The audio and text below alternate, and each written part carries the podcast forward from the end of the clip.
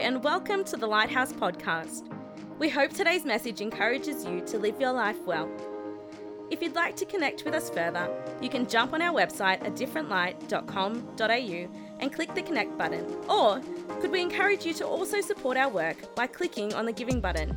Thanks so much for listening. I'm going to read the Beatitudes section of the Bible for us this morning, and uh, hopefully not for the very last time or the final time. Hopefully, we'll read it again together at some point. But for now, let's read Matthew's version of the Beatitudes. And we're going to begin in uh, chapter 4. We're going to go from 17 through to the end of the Beatitudes. So, you ready? You guys ready up there? Ready down here? You guys ready up there? Yeah? Who's digital? Hold your digital Bibles up. Good, you can all leave now. No, I'm joking. Hold your paper Bibles up. All right, there's, a, there's three of us, five of us maybe. there's, there's no problem. It's what God speaks to you through the words, not the actual words on the page. All right, you ready? Okay, one person. Are you ready? All right, come on. This book's great.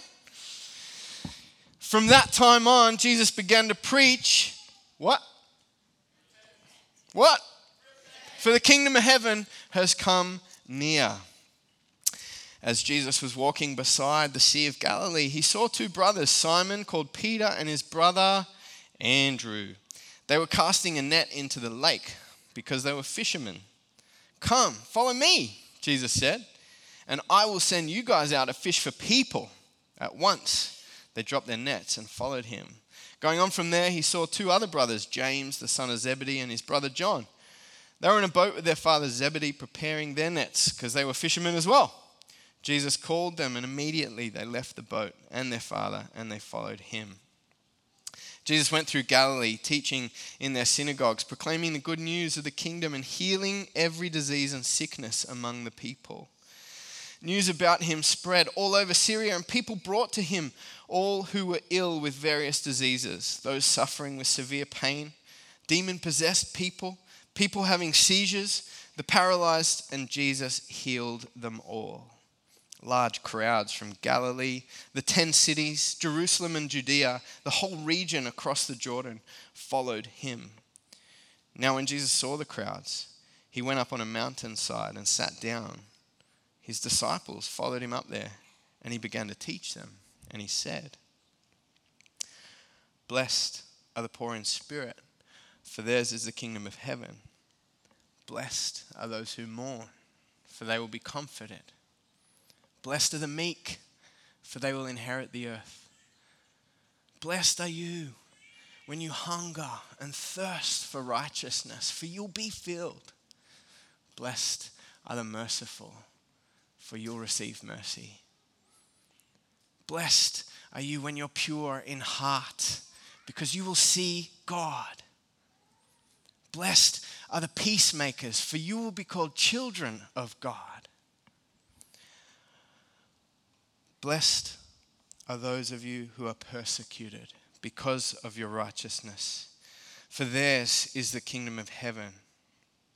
Blessed are you when people insult you and persecute you and falsely say all kinds of evil against you because of me. Rejoice and be glad because for the same reason they persecuted the prophets who came before you.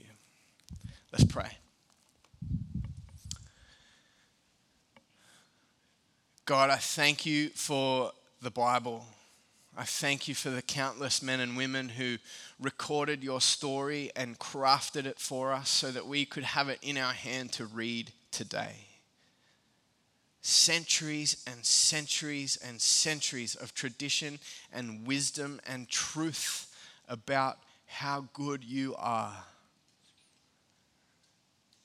Lord, as we consider those words and, and speak with one another about them today, I pray that your Holy Spirit would be present in us and in this space, leading us into wisdom and insight and meaning and truth Lord, convicting us where we need to bring about some change in our life, but stepping graciously and gratefully into your goodness and your love, knowing that you don't shame us, God, but that you draw us into life and life to the full.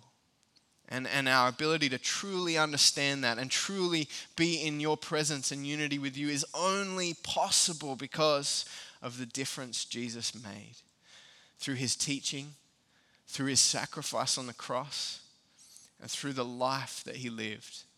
We have a great example to follow.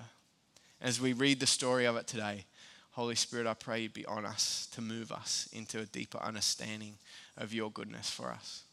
In Jesus' name, amen. Well, we're just going to explore three very easy questions today in order to wrap this series up. The first question is how do we get here? Not practically by bus or train or car or whatever, but how do we get to this point in the series? And we're going to ask what is persecution? And then we're going to ask how do we deal with it? And the title of my message today is The Antidote to Persecution. The Antidote to Persecution. And my hope is that by the end of this, exploring these three questions, we would A, understand what persecution is, B, understand Jesus' perspective of it, and C, have a really strong way to respond to it. Should we experience it?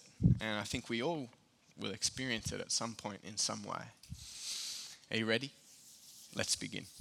So, how do we get to here? I want to I reconstruct or take you through the architecturals of the Beatitudes series. When you read the Beatitudes in your Bible, you'll notice that they're laid out, they're typeset differently to the other paragraphs in the Bible. And that's a clue to help us understand that this is poetry. And poetry is specifically put together to teach us something deeper, there's more structure to it, and the structure teaches us something. So I want to take us through the structure of the Beatitudes. The Beatitudes is, begins on a foundation of following and repenting after Jesus. That is clear. We read that in Matthew 4 17 and 19. Jesus says, What? Repent because the kingdom of God is near. And we know we've talked about it. Repent, I've, I've talked about it as being there's, there's two aspects to it. You're, you're in, going in a direction and you turn. You realize that there's something unhelpful about that. Maybe the Holy Spirit gives you some insight saying, smoking cigarettes is bad for your health, maybe, and you go, okay, I'm going to turn, I'm going to stop doing that. I'm going to let Jesus refresh my thinking in that He gave me a body. I've only got one, and I've only got so many years with it, so I'm going to live healthily. Okay, that's an example. So repentance is about turning and then being refreshed to pursue something else. We good with that? Paul, Paul Gibbs talked about it turning and returning to God's like original plan for your life or the, the New Testament writers talked about it as a refreshment of your mindset, refreshing your thinking. But it's not just turning and refreshing your thinking with whatever you want, with some new idea that you've read about on Instagram or in a magazine or a newspaper or whatever. It's turning and following Jesus. There's two parts to it. He says, Repent and follow me. This is the foundation of the Beatitudes. And then he realizes, along with his incredible miraculous healings of people, that people are following him. They've done that, they've repented, and they're following him. So he goes up on a mountainside, sits down, and begins to teach a framework to help us understand what happens to us when we follow and repent after Jesus. You'll see that in the, in the structure. Thanks, Cooper when with the repenting and following Jesus, then we begin to build this pyramid structure that is the structure of the poem of the Beatitudes. And it begins with God finding us in conditions that He wants to move us from. He finds the poor in spirit and those who are mourning, and He gives them His kingdom and He comforts them. You'll see there. And then uh, the next changes that begin to occur is that he builds our character. When he moves us through the difficult things of life, our character begins to build. We grow in our meekness. We hunger and thirst for God to fill our lives, to have, uh, there's that word righteousness, which is a bit of an old school word. I like to think of it like this if you need a definition it's walking and talking with God. Hey, God. And, there's more to it you're walking and talking with God, and He's listening, and you know He's listening, and you can hear Him when He speaks back. That's what being hungry and thirst for righteousness is. When in everything you do, whether it's exercise, work, parenting, finances, thinking, eating Froot Loops, whatever it is, hungry and thirsty for God is a walking, talking relationship with God where you can speak to Him freely, boldly, confidently, and you know He hears you and you can hear Him back when He speaks. What a beautiful thing. There's more to it though. He, he really loves authenticity. We learned last week God doesn't do fake. Flawed, okay. Fake, eh. pure in heart. That's one of the changes that happens when we repent and follow Jesus is we grow in our authenticity. We become authentic, genuine people who are true through and through. We talked about it as being true blue. Remember that's true blue Aussie. That's a pure in heart person. And of course, we also begin to be a peacemaker everywhere we go, every conversation we have, because we're repenting and following Jesus. He empowers us to bring peace to the situations we find ourselves in. And as we grow in, in that character, we begin to enjoy this reciprocal relationship of mercy between us and God and other people. And we learn that mercy is loving kindness.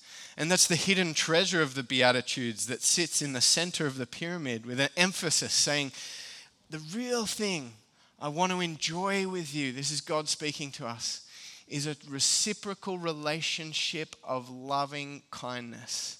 That I can let you know how much I love you, and you know it, and you let me know how much you love me, and I know it.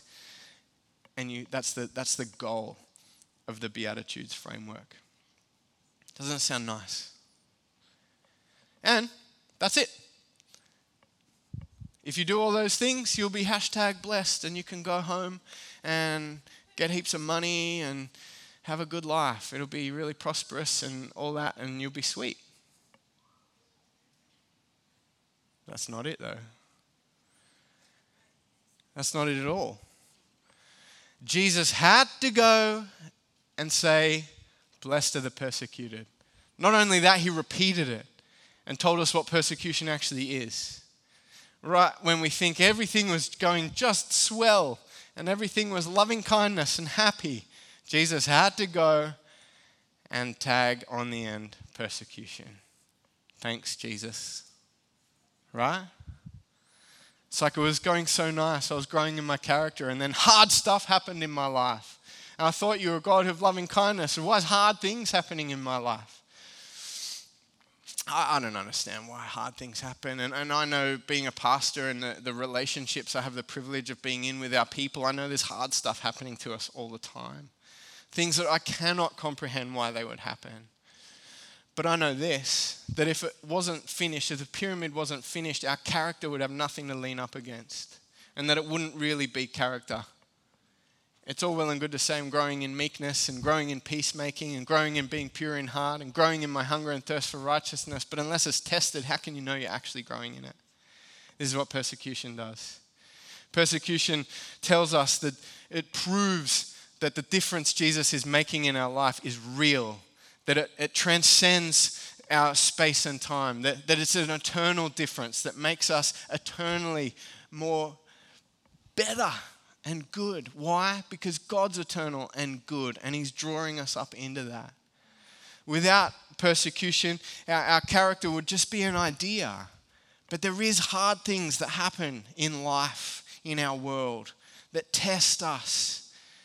And in Romans 5, we learn that through persevering through those things is where we demonstrate the character that is being brought up within us. And here we find ourselves. That's why Jesus said it. But he didn't just say, you do all these nice things and then you get persecuted.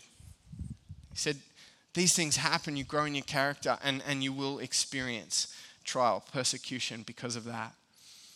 But don't worry, because you have the kingdom. He closes the circle up. You have my kingdom, remember that?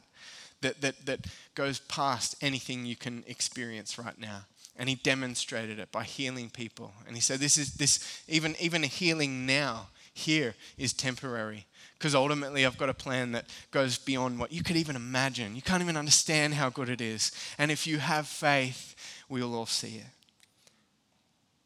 And so, and so we grow in this plan, passed through persecution. In fact, when you hear the stories of the persecuted church, you'll see that most of the time they don't pray for the persecutions to stop. They pray that it would be an opportunity for people to know God through them. That is character. That is a peacemaker. That is being pure in heart.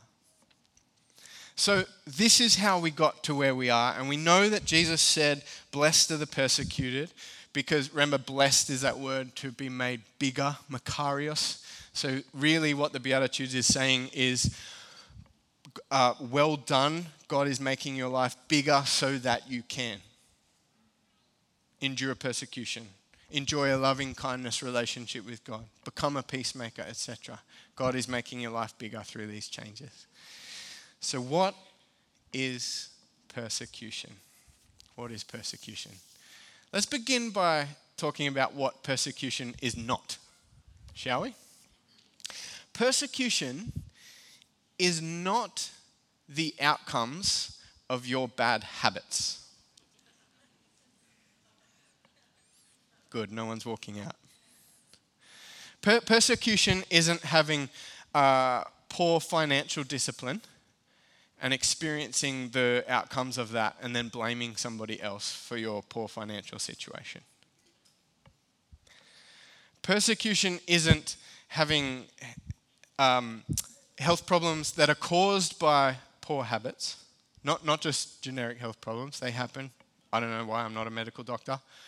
But if we have bad habits of lack of exercise, poor diet, poor sleep, poor use of technology, and we experience the results of that kind of behavior, you can't blame someone else for that. It's not, you're not being persecuted by Apple. You're not being persecuted by McDonald's. You got yourself there. God's given you an intellect and an imagination so that you can think how to, and, and, and the opportunity to repent and follow Jesus, so that you can commit to disciplines in your life that help you live life to the full. He's given us a financial plan of how to use our finances in a meaningful way that allow his kingdom to go forward so that we can not only be blessed ourselves but we can contribute to his kingdom advancing in our city and our region and our nation and our world. He's also taught us there's, there's every, everything I see on YouTube is like diet to get six pack, diet to get legs, diet to get a mad back, or whatever. Our world is full of information today about how to live healthily. And we have an intellect and imagination to be able to put those into practice, but it takes discipline. So you don't get to blame someone else for bad habits. That's not persecution. In fact, blame, blame is one of the root causes of persecution. It's le- leading us into the definition now. Blame is a projected wound. Blame is when you have a hurt in your life, and instead of dealing with it, whether you caused it or someone else did, instead of dealing with it here, you want to put it on someone else. That's what blame is. And blame is the reason why we have persecution. Why? Because people harbor unforgiveness. People harbor unforgiveness. Instead of moving through and forgiving, we push our blame onto someone else. And this is the root cause of persecution. Consider Ireland. Ireland. In the 1970s, Ireland was torn apart, particularly Northern Ireland, by Christian families and Catholic families burning each other's houses down. That should shock us. Like, they're, they're, we're on the same team, right? Our God's the same God, right? And yet, you know, Shamus said to Billy, I don't like what you're preaching. And Billy said, Well, you don't preach the Bible. And so on and so on. And, and you can see what happens. It escalates, right? And because there's no forgiveness, it, it can only go in one direction.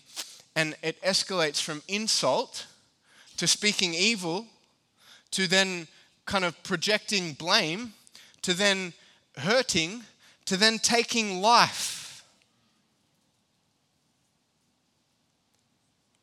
The perse- persecution as a word, we, we get it from the Latin, and it means to follow through with hostile intent. To follow through with hostile intent. That's, the, that's our version of it. In the Bible, the Greek version was diogmos. Say diogmos for me. How good is it? You come to church, you learn Hebrew and Greek, right? So good. Diogmos. Diogmos means the hunt to bring down. That's what the New Testament authors call persecution. It was a hunt to bring down. We see it really clearly in the life of Saul before he was transformed by Jesus to become Paul. In Acts chapter 8 and 9, you can read about Saul. In some versions, it says he was breathing out murderous threats. How's that for persecution? Not only that, it describes how he went to the religious authorities in his area and, and asked them, pleaded with them, please give me permission to hunt down these Christians and find them, arrest them, and in some cases, kill them. He had hostile intent that he was intending to follow through with. And we can see how persecution in this instance, the way I've described it, it's not a political thing, it's not even a religious thing, it's a heart thing that every single one of us is capable of doing. And so then the antidote for it has to be a heart thing. And forgiveness is the antidote to persecution. And if persecution is to follow through with hostile intent, then forgiveness is to follow through with hope filled intent. If the ultimate aim of persecution is death, then the ultimate aim of forgiveness is life. Fortunately, Jesus goes beyond the Beatitudes to teach us more and more. And this is what he talks about with persecution and forgiveness. I want to draw your attention to it now. It'll be on the screen as well.